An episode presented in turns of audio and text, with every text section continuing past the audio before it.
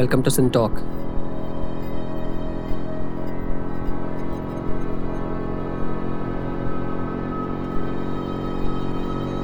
The SynTalkers around the table today discuss the meanings of information. We'll think about the different meanings of information using concepts and ideas from computer science, physics, thermodynamics, linguistics, philosophy, and neuroscience. What exactly is information? Does information need a conscious recipient or interpreter? What, if one may ask, is the opposite of information? Is the universe and physical reality essentially informational? Is it possible to intentionally forget something? And what does that tell us about the nature of information? Is a future likely where we can interpret any information and communicate with, say, birds and animals? We're very pleased to have SynTalkers around the table today. Professor Vaishna Narang, who works in the area of neurocognitive linguistics and applied linguistics. Is currently with in New Delhi. Professor Rajaram Nityananda, is a physicist with interest in optics, statistical problems, and astronomy. He is currently with Azim Premji University in Bangalore. And Professor R. Ramanujam, is a logician who studies mathematical models of computation and communication. He is currently with IMSC in Chennai.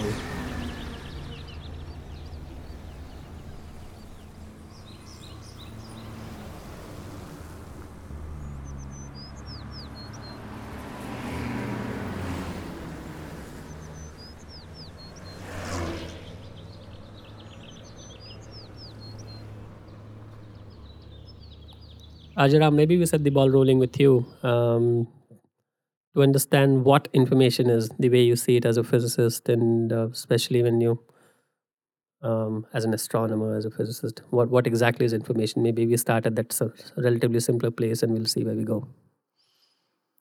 Okay, uh, actually, uh, current physics literature, you will find a lot of mention of uh, information. And uh, that is something the physicists have really borrowed from the communication and electrical engineering field. There's this really great man, Claude Shannon, who in the middle of the 20th century came up with uh, what he called the mathematical theory of communication. But is the notion just 50, 60 years old? No, that's I, I was just going to come to that. Uh, but uh, physicists had maybe without fully realizing it engaged with a related notion, which they called entropy, and uh, and that is really 19th century. And uh, it's interesting that again arose in an engineering context. you know, uh, there's this uh, French engineer really called Sadi Carnot who wrote a book, The Reflections on the Motive Power of Fire. And that was the time when steam engines were just being invented. And no one really knew what would make them better, what are their limitations. And he really came up with uh, a sort of fundamental idea you could not make these things 100% efficient, and there was a limit to their efficiency. Why do you equate uh, entropy with information, Rajaram?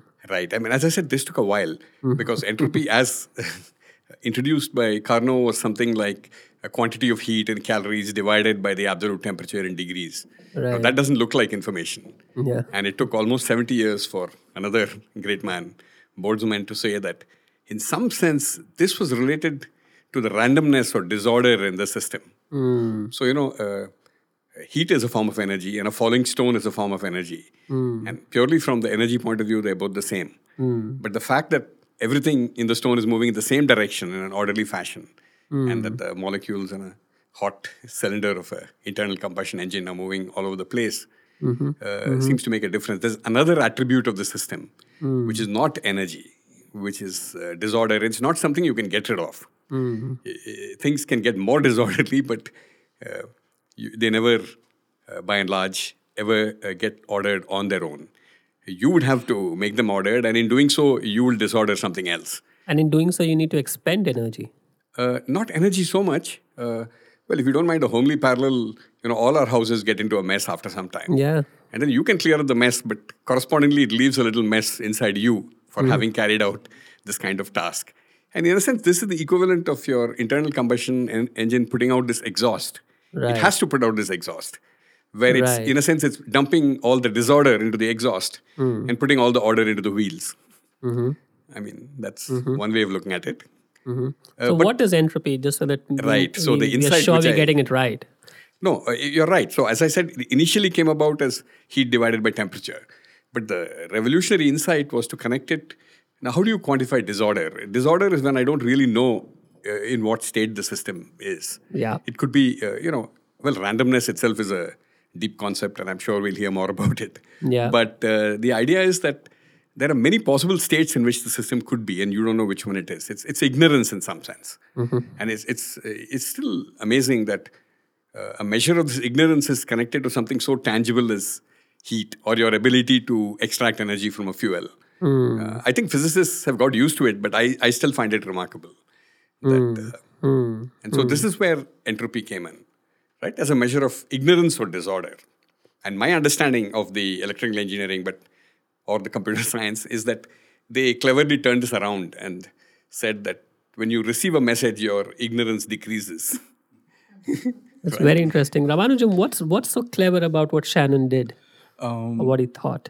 Well, I think uh, even in the uh, description that Rajaram is giving, right, you, it's easy to say that there is disorder and there is order, and therefore perhaps you're moving from lack of information to information. But to even think of this as something measurable, right? I think to me that is a departure. That uh, you're, uh, you know, you're thinking of it as an entity that can be observed, that can be measured, and uh, that can be manipulated in some sense Right. right?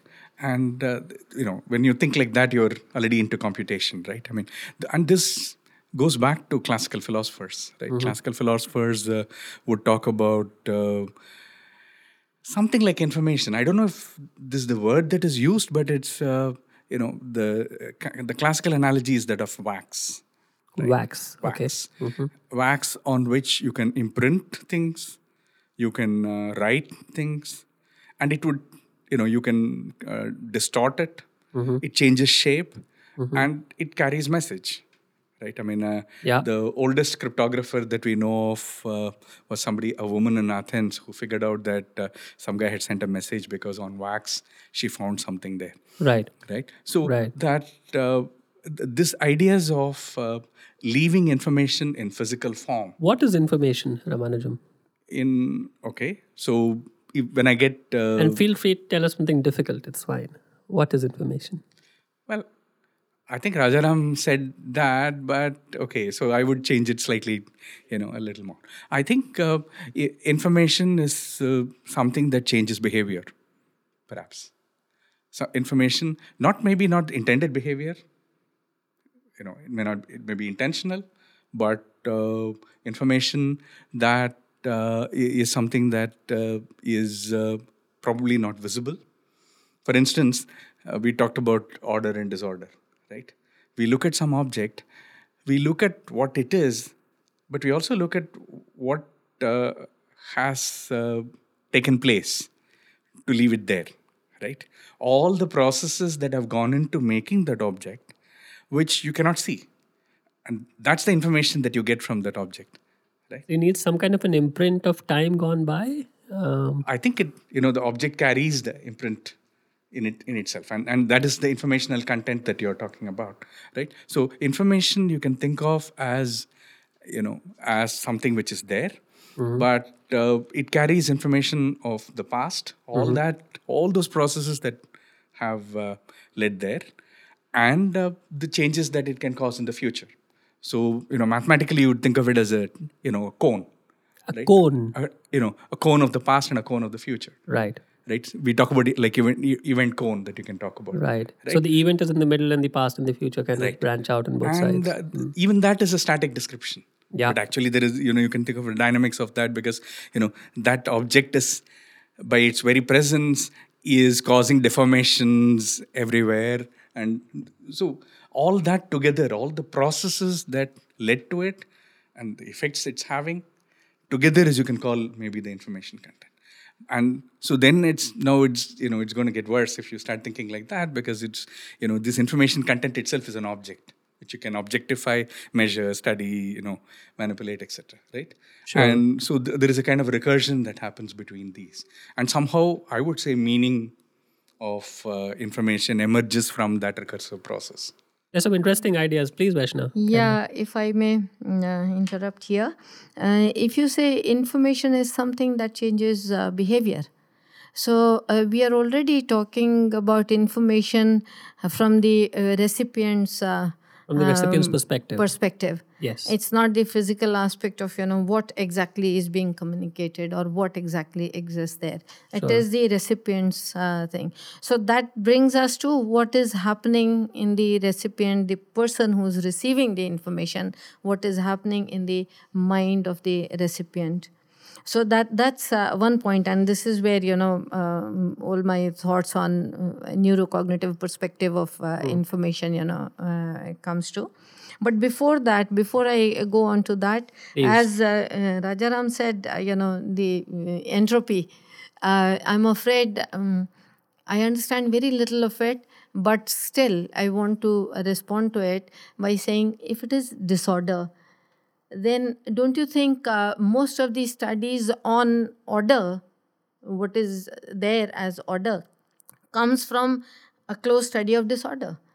If disorder is there, if we study that, probably it gives us clue to what is, uh, you know, the, the regular uh, kind of form. So t- in tell us something, language, in language, we do that all the time a lot of uh, you know a lot of uh, uh, our current understanding on language comes from uh, what we identify as a deviation from the norm we Yeah. didn't know the norm but we learned about the deviation and then we So talked tell about us from the perspective of a newborn child or a toddler. In the beginning, it's all just a completely undifferentiated flux, as, as you seem to be implying. yeah Now, So, what what uh, what well happens? I, I yeah, we have a lot of work on acquisition studies and uh, for me this uh, period the so-called critical period hypothesis that the early developmental phases are really really important for brain to learn how to learn so information processing is something that has to be partly there as nature and partly acquired as nurture so what exactly happens then? You start filing away a set of patterns. Is it a process of pattern Uh, recognition? Well, for a newborn child, what we can uh, what we can assume here is the uh, newborn babies are getting information from all five senses. Yeah. Right. So there Yeah. is auditory signal, and in fact, auditory signal starts coming to the babies even before they are born. Yes. From fifth month in gestation, they they are listening. Sure. And there is there are studies that they can make a distinction between the mother's voice and the other voices and and a few others. You know. Sure. Anyway, so auditory signal is there. After birth, the vision, I mean, visual signal is there, and then they touch and taste and smell, all these five senses.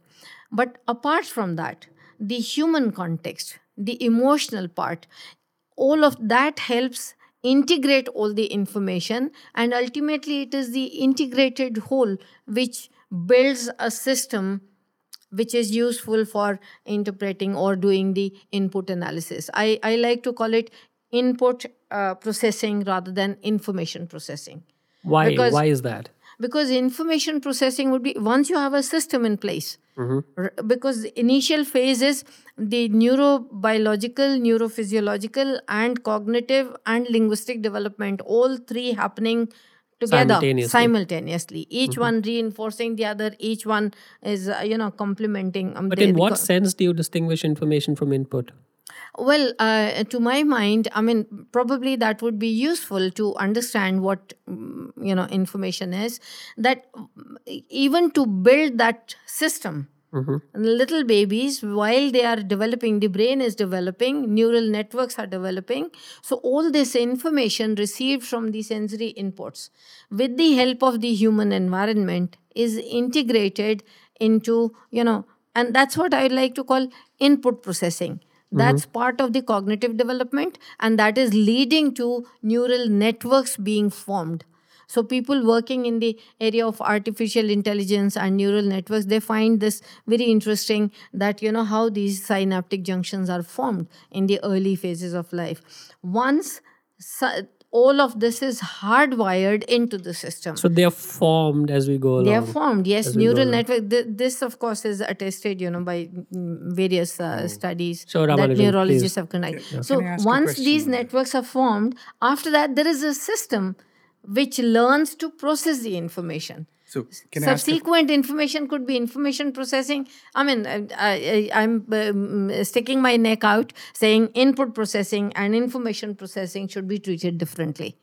Yeah, sorry, uh, no, no, uh, no. I, I I have a question on that because these networks that are being formed, that's also creation of some information, right? Yeah. So I would think that. Uh, Yeah, that's the- interesting. You know, you know, in some sense, I see it as some data that's coming in, right? Hmm. And you're saying before it becomes information, all this data coming in is very important. But the fact that this is the input, input hmm. processing that hmm. I see that you're the sensory input in particular, and probably emotional input or various other. But in some sense, uh, the meaning making, right, which is part of the informational process, you know, or perhaps what transforms data into information and uh, what you are saying is also dependent on each other, right? I mean, in, That is because true. the network formation is not something fixed and happening outside the, this uh, whole process it's and happening. that is of- contributing to the information making Yes. so i would say that these processes are then again you know mutually dependent on each other in some fashion right that uh, one is you know so i mean i would not go for then a hierarchy of you know uh, like the, the philosophers again talk about data information knowledge wisdom Hmm. Right but that sounds like a kind of a linear progression right from data you get information from information you get knowledge, Hmm. Knowledge. from inform- knowledge to wisdom wisdom. it it doesn't seem that clear to me because uh, so Well, in- Ramanujam, yeah, please. Uh, in this context, in the context of little babies, and uh, there are other studies. I mean, right now I don't have the reference before me. In one of the 2011 studies, it says very clearly the way we process information after we have a linguistic mechanism in place, and this linguistic mechanism has developed with that kind of you know cognitive processing of the early early period. So the data processing that happens afterwards is quite different from the data processing that happens in the critical period.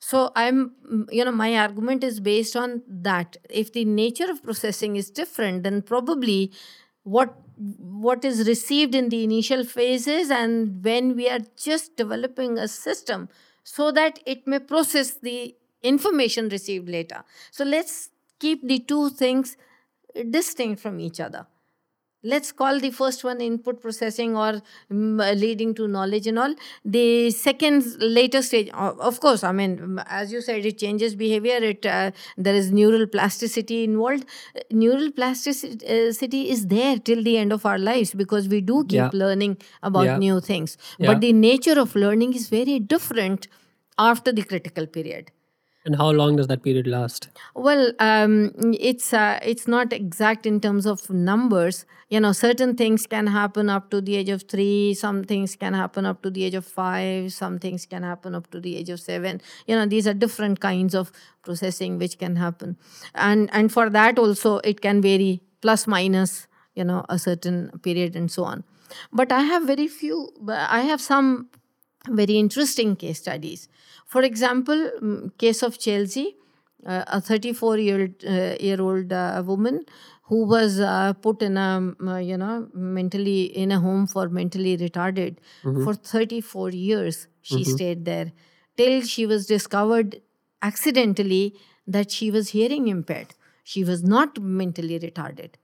So she was hearing impaired. She did not get the linguistic signal. She did not get the other auditory signals. So part of the information was missing so that system did not develop at all so at the age of 34 when she was fitted with the auditory apparatus and she was given all the language signals So tell us she could Vaishna. still not she could still not process information the way the adult normal adult So if she was process- hearing impaired, was it impacting what she saw visually? because in the initial stages the cognitive development linguistic development neurobiological They're all development intertwined. this is intertwined So if one thing is out of order, the other things also sometimes go out of order.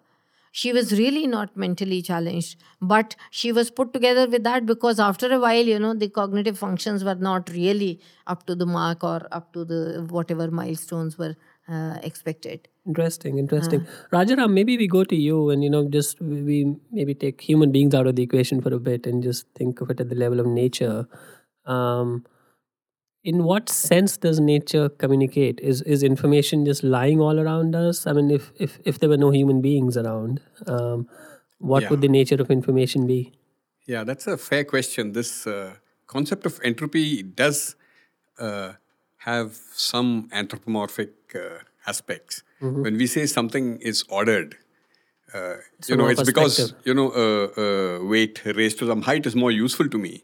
You know, I can use it to pull some water up from a well. Yeah, But uh, one one can at least conceive of a being which views with equanimity random molecules moving around, or you know, a rocket moving in an ordered way. So physicists have struggled a little bit with this, and they have found a pragmatic solution. That is, they for a given definition of order, you can then define entropy in terms of how things are shuffled. But uh, it's uh, but the, uh, there is a non-human uh, component to this. Uh, we don't see the universe going in for a heat death. You know, in the early days, people said entropy is going to increase, all temperatures are going to equalize. You know, everything is going to get disordered, and nothing of that kind seems to be happening. You know, if anything, things are, seem to be getting more ordered. Now, in a legalistic way, you can say yes, uh, we are getting more ordered on Earth uh, because we have resources like sunshine. But you know, the sun is increasing entropy by sending its energy all so over the Rajaram, place. from the time the Big Bang happened, yes, let's say 14 and a half billion years or whatever that period is, Right. has the amount of information increased because net net is the amount of order more now, whether it is in, in concentrated spaces. uh, uh, okay, in a legalistic sense, one would say that things have become more disordered because physicists uh, hold the second law of thermodynamics very dear. Yeah. On the other hand, uh, we never look at the whole universe, right? Yeah. So a lot of that disorder might be in the empty spaces between the stars, you know, and you know ultimately stars dying out and so on.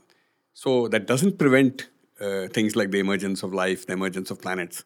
So the universe actually is going in a direction of more and more structure, and one of the reasons is that it's expanding. So the different parts are uh, quite isolated from each other.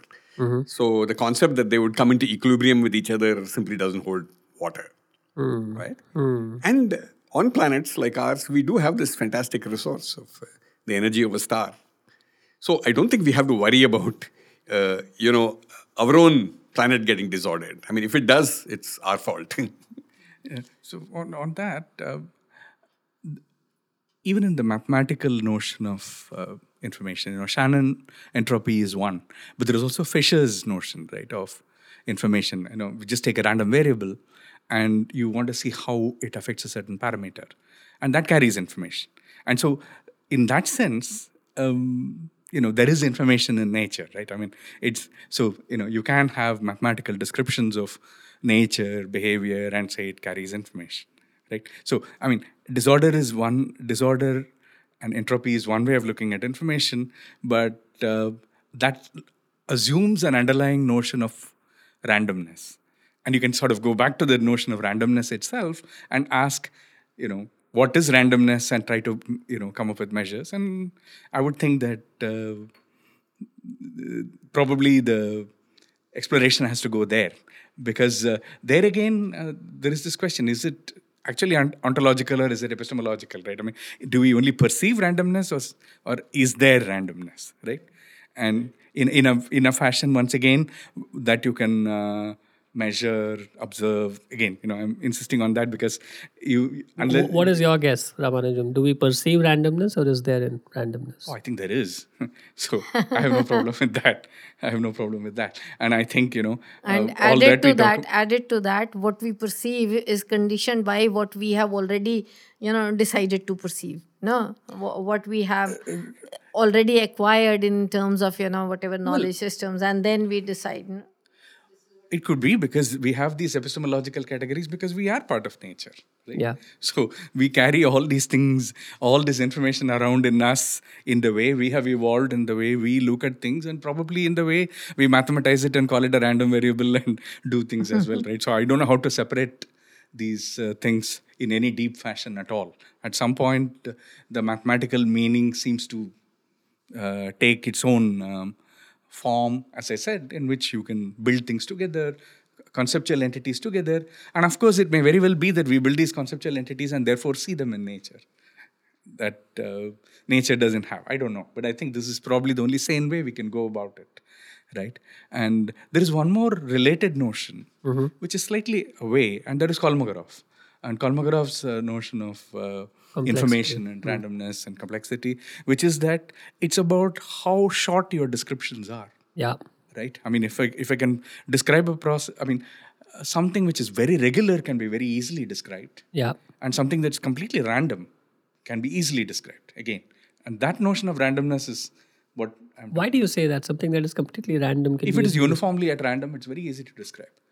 Complexity comes with things that are neither completely regular nor completely random and mm-hmm. then you need very long descriptions to say what it is because it's you know to say that it's mm. random it's very easy to say it's random So, is there a fundamental unit of information? Well, in Kolmogorov complexity tries to pre- precisely measure that. Mm-hmm. And so, for instance, if you want to talk about a process, how much do you need to describe that process for somebody to do it? For a program, you know, the length of the program you can think of. But this notion of a program is very general. It can apply to biology or it can apply to, you know, a plant growth or any of these. So, in some sense, the measure of And description. are there upper and lower bounds to how complex things can be? Yes, and but that's something that it's not as uh, I would say you know as well understood as Shannon entropy, but it's a you know Kolmogorov complexity is also something through which we can try to grasp and try to figure out the meanings of these. But uh, the thing is, it's very interesting because it gives you a way of looking at processes in a very general fashion. And including, I would think, uh, the kind of processes that uh, Vaishna was talking about a moment ago. Because, you know, again, in computing, you can talk about things like bootstrapping. Bootstrapping is one where, you know, where pretty much nothing exists. And then you start with something very small, let it grow and feed it into itself, and then, you know, it grows, right? So, the output of the process is the input again, in a Yes. way. It's And- somewhat. Yes, in uh, in the in communication, that's very interesting because if you say that uh, I need to communicate with Rajaram and I need a shared language for the communication, Yeah. there is a problem if we don't share language to begin with. Yeah. And in in you know computer science terminology, you will say that all the meaning comes from the protocol. Right? We have a certain protocol according to which if I send him one bit, it means something, and two bits, it means something. Sure. It- Like Morse code or whatever. But then hmm. that's a shared understanding that we begin with. What if we don't have anything? Well, the theory shows that you can bootstrap meaning. You can negotiate meaning. You can start in a way where we agree on nothing at all, pretty much. What do you start with? You start with sending bits. That's it. And you pretty much start with, as I said, you know, that's how all your BIOS and all works, right? Something very small. And then you have, and that actually brings in more. What is a bit? Brings in more. Hmm? What is a bit? Ah, okay. So this is where we have to. So this is the unit that uh, we are talking about, and it from bit, right? Yeah. And uh, trying to get there. Now, it could be that we agree on, let's say that uh, you know, if I call him at eight o'clock, let his phone ring once, it means something, and if I call at eight o'clock and um, let it ring twice before I say anything. But this is a matter of convention, what you people decide. No, it's it's not starting What he in is a, used the word a blank- protocol. That's why I said I used Yeah, the word protocol. protocol. That, but my point is that does the protocol need to pre-exist? In the case of the baby, for instance, Yeah. right? It's not that I actually share a language with, share a grammar with the baby, right?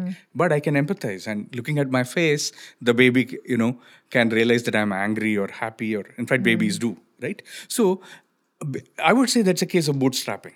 I mean, uh, No, maybe the, in your no, language, the some mentalistic input and inf- theories, the mentalistic theories, the innate hypothesis uh, says that there is a mm, there is a universal grammar which is uh, species specific, and you are born with that. The fact that you are able to let's say you receive all the inputs and you are able to categorize classify store them differently put them in different memory sacks so that they are you know retrievable in a certain fashion. So that is the meta language or meta form that the human babies are born with.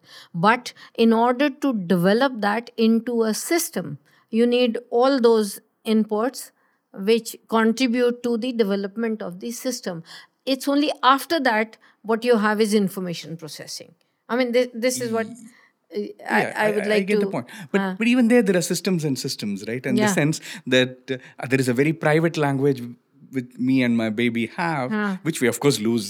yeah That's no problem, as- but we do have. Yeah. The point is that we do have these little languages with uh, small systems, but the point about bootstrapping that I'm talking about is that the bigger systems can be built from these small systems, hmm. and meaning and you know information, content, all that can be negotiated. The hmm. negotiation is very interesting because uh, you know you can start with something very small that's existing. Right, that's the point I was trying to hmm. make. And the Kolmogorov thing is that if we actually did get a message from the stars, right, how would we understand it, right? If, for instance, somehow we understand the message as something to construct an object, right? Maybe an alien communicating to us. It's a great thing if an alien communicates to us, but there's a problem is that how are we going to understand what the alien is saying? Let's ask Rajaram that. Yes, uh, there's been a lot of uh, speculation in the astronomy community about extraterrestrial intelligence. And people have uh, both listened, you know, for signals, not found anything so far, and then optimistically What broadcast do you look signals. for? Right. What so do you look for? Because you have no clue what might be coming your way. Of course, I mean there's exactly. So uh, the feeling was that some things might be universal. uh Okay. So, uh, you know, the uh, metal plate which was put on the Voyager spacecraft, which hopefully someone might pick up, right? right, right. Uh, it had what people could imagine at that time as universal, maybe the hydrogen atom or, you know, uh, The distribution of primes. yeah, or, or pi or something like that. So that that's one. What what to you, Rajaram, changing tracks a little bit, is the fundamental unit of information? Oh, okay. Uh, in fact, I think Shannon coined the term bit as an abbreviation for binary digit. Uh-huh. So at, at some level, it's something which has equal kind of- probability to go one way or another way. It could be heads or tails, or boys or girls, or you know any any one of these dichotomies. And uh, to start with, if you don't know what it is, your ignorance is one bit. And when it collapses, so to speak, when you receive the message, It's very interesting. then mm. uh, you have gained one bit of information and we all pay good money for megabits per second don't we? Mm. Mm. And and at least of course shannon was sort of interesting because having created this he felt he had done a frankenstein because people started writing all kinds of papers on information theory and one indignant editor had to say that we will no longer publish papers connecting it with photosynthesis and religion and so on so he himself actually backed off from his own creation. He said, Look, I made specific assumptions on a random process at one end, a physical channel, a decoding. And you know, you people are uh, jumping off the deep end. But that's Shannon, it doesn't matter. No, even in the original paper, Shannon is emphatic in the mathematical theory of communication, where he says that uh, information should not be confused with meaning. Meaning. What does that mean? I know. So this is something that has uh, taken So a lot of uh, debate. what is located, and what no, is- Shannon was comes from perception is very it? keen that this should be physical processes, by which he meant. Uh, but we don't know what he meant. I mean, Right. okay. So, but uh, in some sense, he wanted it as an engineering principle, engineering principle for physical communication channels. This is the, it was Weaver who you know, Weaver, yeah. Weaver in the Shannon Weaver theory, Yeah. who said this is a general theory of information, and this is about all communication, whether it's uh, you know machines at either end or human beings or whatever. And uh, and Weaver went about it in a sort of big way, trying to claim that uh, you know if you want to ever measure information at all of any communication and say there is information content in communication, you're going to measure it in you know in this entropy terms, Shannon entropy terms, and uh, that has of course been much criticized by people. But uh, What do you, what do you have to say to that, um, Ramanujam? That it's essentially digital bit, a bit. Uh, the essential two-faced nature of the most fundamental unit. It, being able to take only two values. Are there other are there other conceptions? Are there other ways of thinking about the most fundamental unit of information? Well, for a logician, that's the basic world. I mean, you, you know, and I'm a logician. I have introduced myself as a logician, so I should Zero and be true to or, that, uh, or true and false, or. True and plus minus. uh, But uh, of course, you could think of the real interval zero one as a continuum between zero and one. Yes. right and uh, you could do that and this you know this uh, distinction between the discrete and the continuous right or in this case the digital and the analog way of looking at signals and way of looking at communication is very important and very deep and there are transitions there to be negotiated but what has turned out to be most useful you know and one has to be always very cautious in these matters what has turned out to be most useful speaking in 2015 in this particular recording at this Correct. moment in time Correct. is the digital is the discrete and uh, it has turned out to it has given us a, an enormously powerful tool to look at things. Right. but uh, we are not very sure of negotiating this transition between the discrete and the continuous. So pretty much all our understanding of in discrete terms and in continuous terms we do this and you know especially in the mathematical world right? I mean both are i mean we do differential equations we do this thing understand signals this way and we do you know the digital route for building things. And especially in terms of signals and communications that has turned out to be remarkably flexible Yeah. and so we live with both. I'm not sure that we quite transcend the these things right? And i think uh, the engineers following shannon who came through this are well aware of this. Are well aware of this is clear. But uh, in terms of uh, you know mathematically understanding you know something which is a measure of information and attaching meaning through that the bit stands as the norm i would say as is the norm. But uh, Well, but can I, one could go down Can I say something? Please. Well, uh, as far as uh, the neurocognitive processing is concerned, we will again say, okay, whether it is vision or auditory signal or whatever, it is ultimately converted into electrical signals, you know, plus minus zero one. Okay, so that way there is a minimal unit and and so on. But how is it? That uh, mm, the mm, you know human babies they know how to classify the information and store it differently like the kind of system that i was talking about which is the original system. I mean, I, I gave an example of aphasia studies, Sure. where uh, the original system, the first language acquired with the uh, uh, um, uh, closed ended categories and open ended categories, that one, because there is a lesion in that part of the brain, so that is lost. But lesion in another part of the brain where the later subsequent information is added and sort of stored and for retrieval as a, as a different retrieval mechanism uh-huh. that is spared if there is a if there is a lesion in another part of the brain then that would be lost and the original you know first language will be uh, will stay so if the information is stored in the brain differently the localization hypothesis. Now there are lots of imaging studies showing how the first language and the second language processes they store information differently so that it is retrieved differently. The signal is the same. Okay, zero one, fine. But how does the human mind know What's the guess? What's That- the, why does that happen, Vaishna? well, the, there's something which is, uh, the, the, you know, which we are genetically equipped with.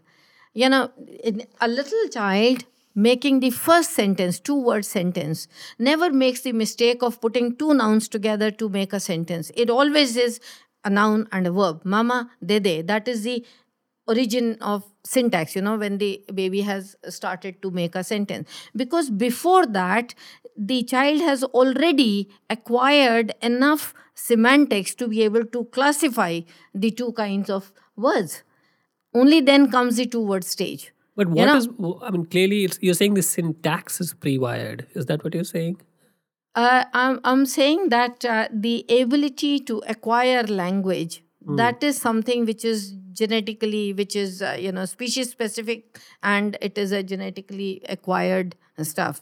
But in order to make it active in order to develop this into a system you need all of that you know information coming in which is processed in a certain fashion and there is a lot of sifting and sorting and categorization some information to be stored like this some information to be stored like that So tell me something, Vaishna. If there's something that I want to forget, Hmm. specifically something that I want to forget, what do I do? Well at a at a later age there's a lot of you know intention attention and motivation all of these factors which are really which cannot be you know objectively measured. Uh-huh. These factors come into play. And the entire later communication system is you know built around that. Everything is contextualized. In a certain context you know maybe if i don't understand a question i just want to ignore it you know or if i you know so so all that uh, intention attention motivation all of these things come into play. But initially you know the the cognitive for the cognitive development the motivation is very high. Mm, the human environment is such the little babies need to and they want to develop the entire system. And that system probably is different. I mean this is one hypothesis. People have hinted at it but nothing has been uh, you know clearly worked out. So th- that is different. And once the system is in place then the information processing begins. And after that it is the perceived reality and epistemological reality. They are two different kinds of realities we are talking about.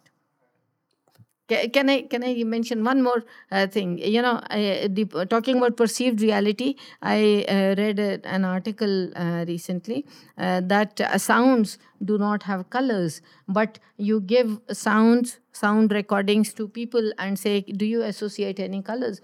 Most often, the noise patterns on a spectrography, noise patterns, not the formant, regular kind of formant, some kind of they are interpreted as Yeah. grays and blacks, and uh, the smooth periodic sounds are, you know, more colorful and smooth and all. How is that? I mean, we don't associate colors with sounds. Uh, that's some kind of synesthesia almost, right? I mean, you know, F sharp would be a certain color and so on. Tell Hmm. me, does the universe speak in one language? Well, physicists would like to think that it speaks in the language of some theory of everything which has not yet been successfully constructed. I mean, more than a language, perhaps it's a, it's a model, right? I mean, it's a mathematical model. And uh, there's this huge program called string theory, which has attracted uh, the brightest minds and uh, produced uh, very few direct applications over 30 years. But uh, it also impinges on this issue of continuous and discrete, which uh, Ramanujam mentioned. I mean, classical physics was continuous, but quantum physics has an element of discreteness uh, built into it. In fact, there is a whole new area emerging on quantum information where there is something called the qubit, Right. which is discrete but has a kind of continuity built into it. In a sense, a continuous transition between the zero and the one. Continuous transition between what is yes, a qubit? Yes, you, you can be. You might have heard of Schrodinger's cat, Of right? course, of which course. is half alive and half dead. Sure, And sure. uh, the qubit can be neither zero nor one, or a little bit a of both. superposed state here. So, in fact, I was thinking that uh, when you were talking about you know what is the unit of information, and uh, we're talking about the bit, the qubit is one natural candidate to think of, and uh, this is also another measure of information, which is distinct from Shannon entropy. The qubit actually is a unit of you know measure of information that um, we should take seriously because you know it also has, as, is, as Rajaram mentioned, it has got the discrete and the continuous, and it also has a notion of evolution, right? The notion of a process built into it. It's an object and a process simultaneously, and wherever both coexist is something we have to take very seriously. That's seriously. very interesting. Object and a process That simultaneously. coexist, right? And uh, this is something that we need to take very seriously, and as many, many different things, even in our conversation, keep coming to. By the way, there is something I want to say on this about even in qubit memory. You just asked a question about forgetting, right? Yeah. um, it's a very human thing, in my opinion. I'm not sure that nature forgets. Yeah. I don't even know how I would What- even what is forgetting understand for nature? Hmm. That's what I, I that's what I want to say. I wouldn't even know how to understand that. It's not an accident that the mathematics of information theory is, you know, has some sophistication, has been developing, and quantum information theory is really beautiful. Mathematics of forgetting doesn't exist. Doesn't exist. I mean, even with all the sophistication of Shannon entropy, we don't have a good theory of forgetting. We have a theory of error. We have a theory of loss. Erasure is very hard. We don't, you know, com- you know, computer scientists are grappling with this problem. Can I erase information? Yeah. we don't have a good. So this is what I mean. It is in this sense that we don't have a notion of forgetting. And in fact, if you can, What does it mean to erase information?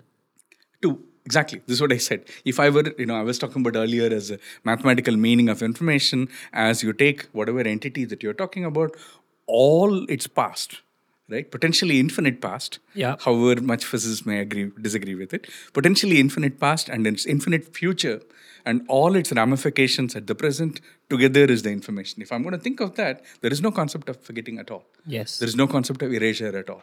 All time past is eternally present, as the poet would say, right? In Yeah. every moment, you know, like four, four quartets, he says that every moment contains the eternal future, right? So if this is the mathematical meaning that you can think of, So would you say that there is no such thing as because forgetfulness kind of you know it, it presupposes a sense of agency, not agency, but it supposes a subject. But that I think you're getting into epistemological territory, is what I'm saying. So yeah. you know this confusion between the ontological and epistemological in information that we comfortably carry around. Yeah. but in the mathematical meaning, mostly it is the ontological part, and the epistemological part is brought in with communication. You know, agency, strategization of communication. Like you know, when do I send a message? When do I this?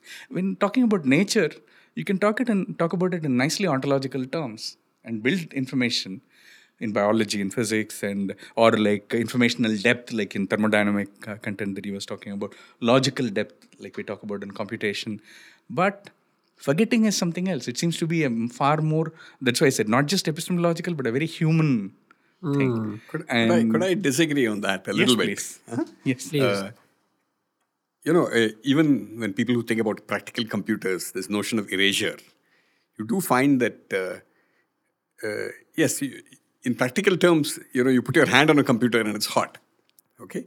And that's because of the irreversible processes which are taking place inside the. the so if you're, uh, so it's true still that whatever information was, so to speak, forgotten is not really forgotten. It is stored now in random motions of the hot case of the computer. And then later on, those become random motions of uh, the air, and then maybe radiation radiated away from Earth. So, in a very practical sense, uh, i i nothing is ever erased, but uh, you know, like uh, scattering your ashes all over the Ganga, it's it's put in a form that it cannot be practically reconstituted. So I guess that is the physics of forgetting. That is, you can I- just can uh, mix ask a- anything into it is the physics of erasure erasure, erasure, not forgetting. i'm not sure forgetting right I think the So question. erasure I, I have i have some problem i mean i can ah, go with Okay. but forgetting is much harder No, I think sure, the, sure, the question, Can, Rajaram, can I is that ask a, a mm-hmm. question like a layperson? I mean, physics treat me like a layperson.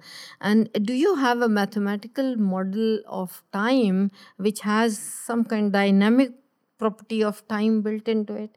If that is there, then perhaps to explain, you know, things getting erased or with changes with time, perhaps would be able to explain a few things. obviously Actually- happens in time. Do you have any Yeah, very, very model of honestly, time? Hmm. I, I mentioned these ambitious people who are trying to construct a theory of everything. Hmm. And one of the things they hope to construct is a theory of space time. Hmm. But till they succeed, and if they succeed, we are actually living with a rather classic concept of time. Hmm.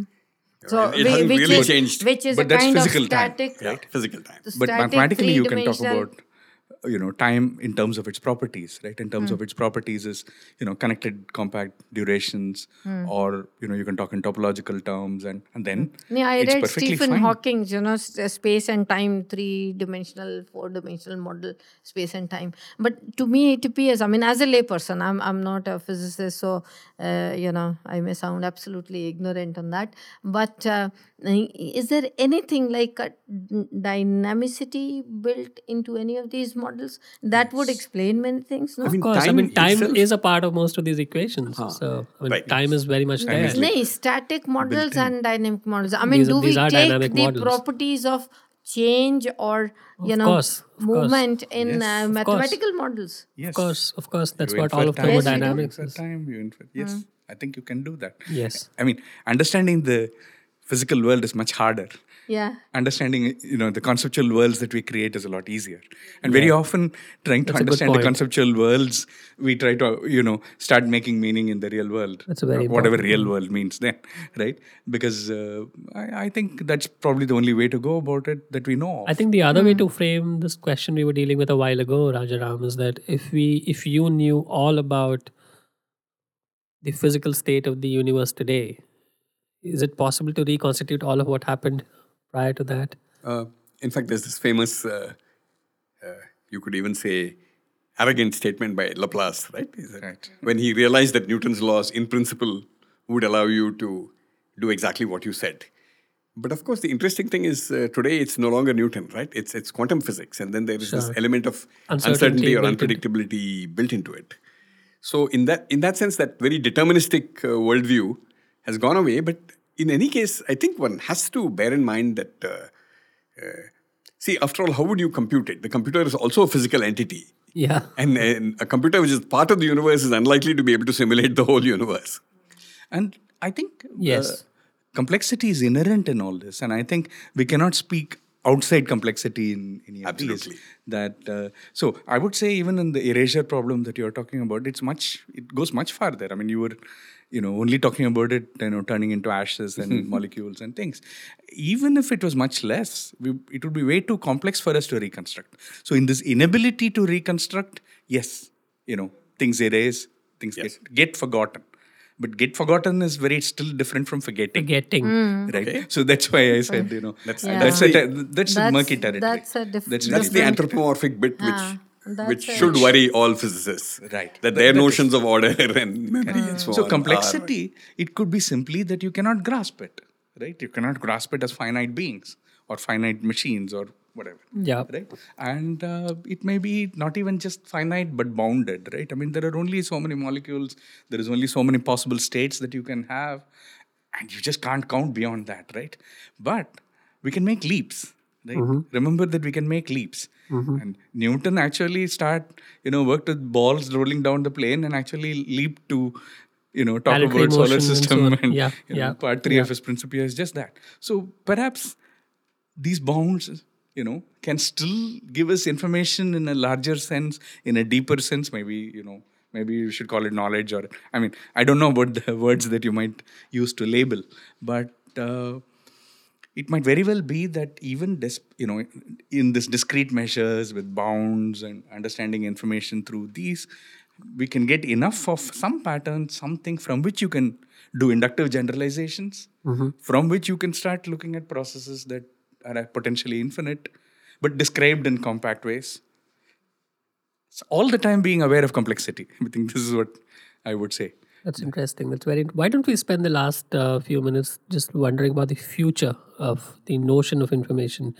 In the super long run, is all information liable to be lost? What's going to happen? What's the future many, many millions of years out? I think the other way. I, mean, I, I do not see uh, loss of information. What's the opposite of information? Well, I have seen people talk about exformation. What does that mean? Information is all the context that makes information what it is.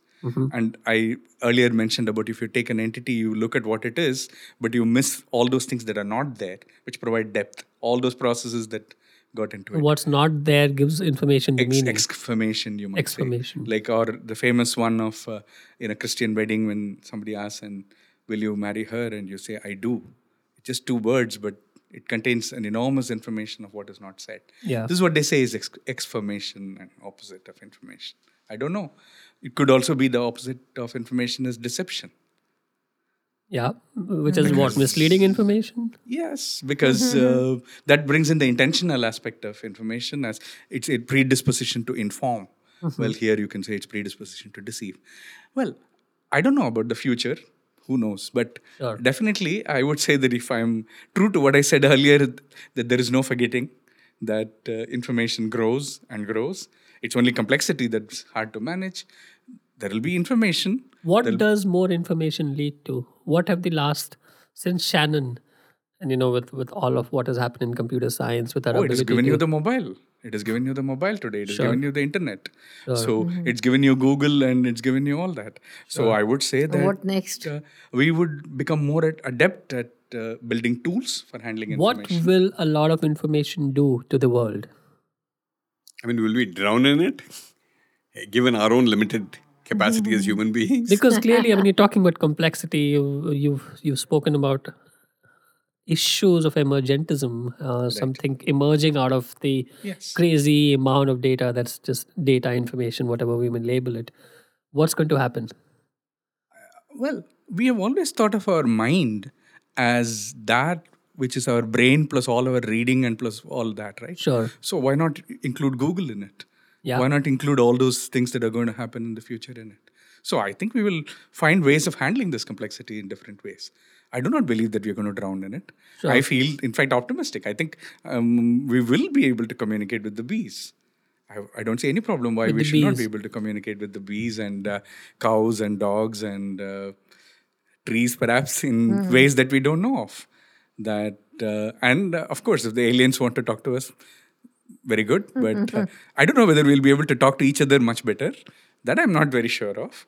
But in terms of understanding nature, working with nature, and uh, building tools uh, for uh, you know whatever information means to whoever is around at the time. That i think is going to com- continually change. We'll keep rene- renegotiating what is information what is knowledge and we'll keep doing that.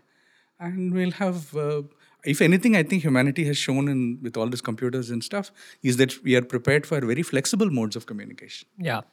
And so i think we'll be more and more flexible in my yeah. opinion Vaishna, what's the future?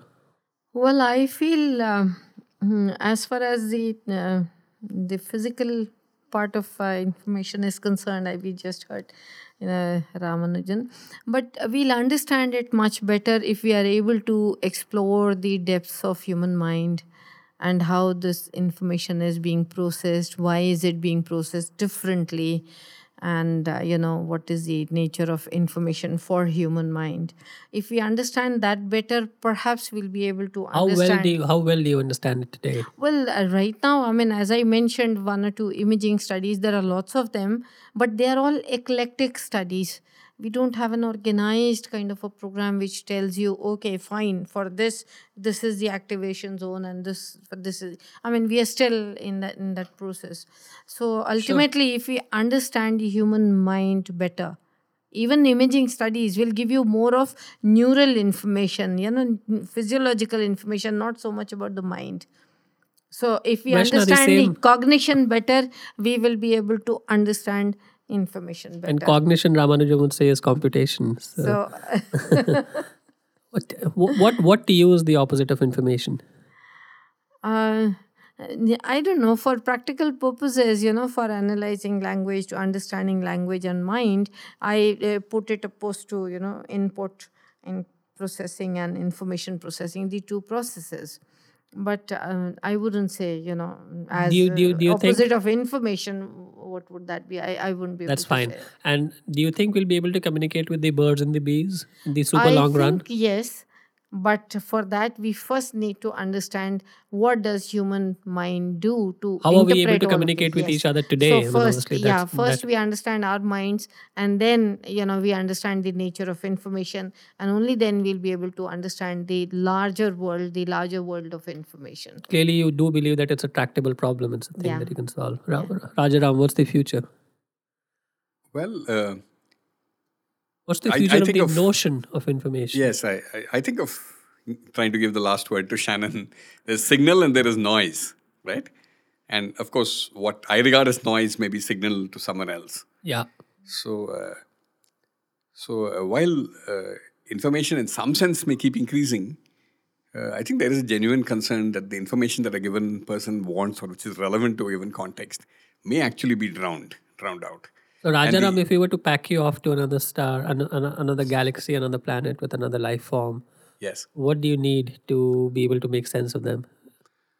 Um, well, it really depends on uh, what there is common. It's it's also related to this interesting question of how uh, universal are the mechanisms that gave rise to our life. Right. I mean, they're really universal, as some biologists would like us to believe, then perhaps there would be enough commonality Right. to do something. But if it is something that we have simply not imagined, on the other hand, it is limited by chemistry and so on. So I, I'm optimistic that one will be able to do something in the, and uh, anyway, it'll be hard to prove me wrong.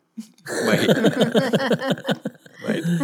But I, I do also believe that there may be a complexity barrier in, forget uh, alien life forms and even communicating with uh, dolphins or whales or something.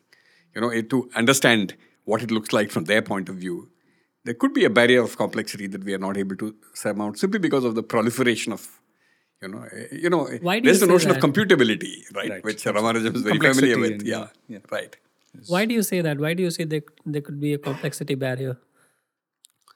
Uh, basically, you know, although physicists keep saying that they will understand life and neurobiology and so on, I, I do see that genuine progress is very, very slow. And one, one reason is that we are still waiting for the killer idea. The other reason could be that uh, there is genuine difficulty that the methods that have served us well in the physical sciences and engineering sciences are simply running into something that is beyond them. I mean, that's a possibility that I would not rule out. Right. As a, as a linguist, I'm happy to quote uh, Balmer here. Balmer is one person who moved from uh, uh, nuclear physics to molecular biology and then came to linguistics.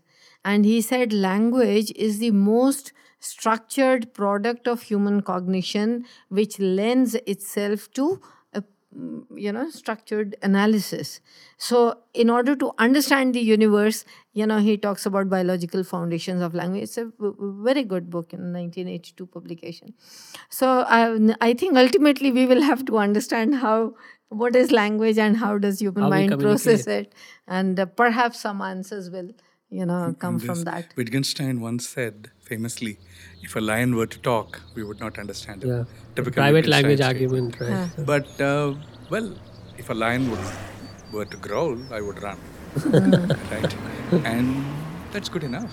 Yeah. I begin to understand lion language. Sure. Thank you. Really appreciate all of you making it. We look forward to having you soon again. Thank you. Appreciate it. thank you Thank you very much. thank you Wonderful session.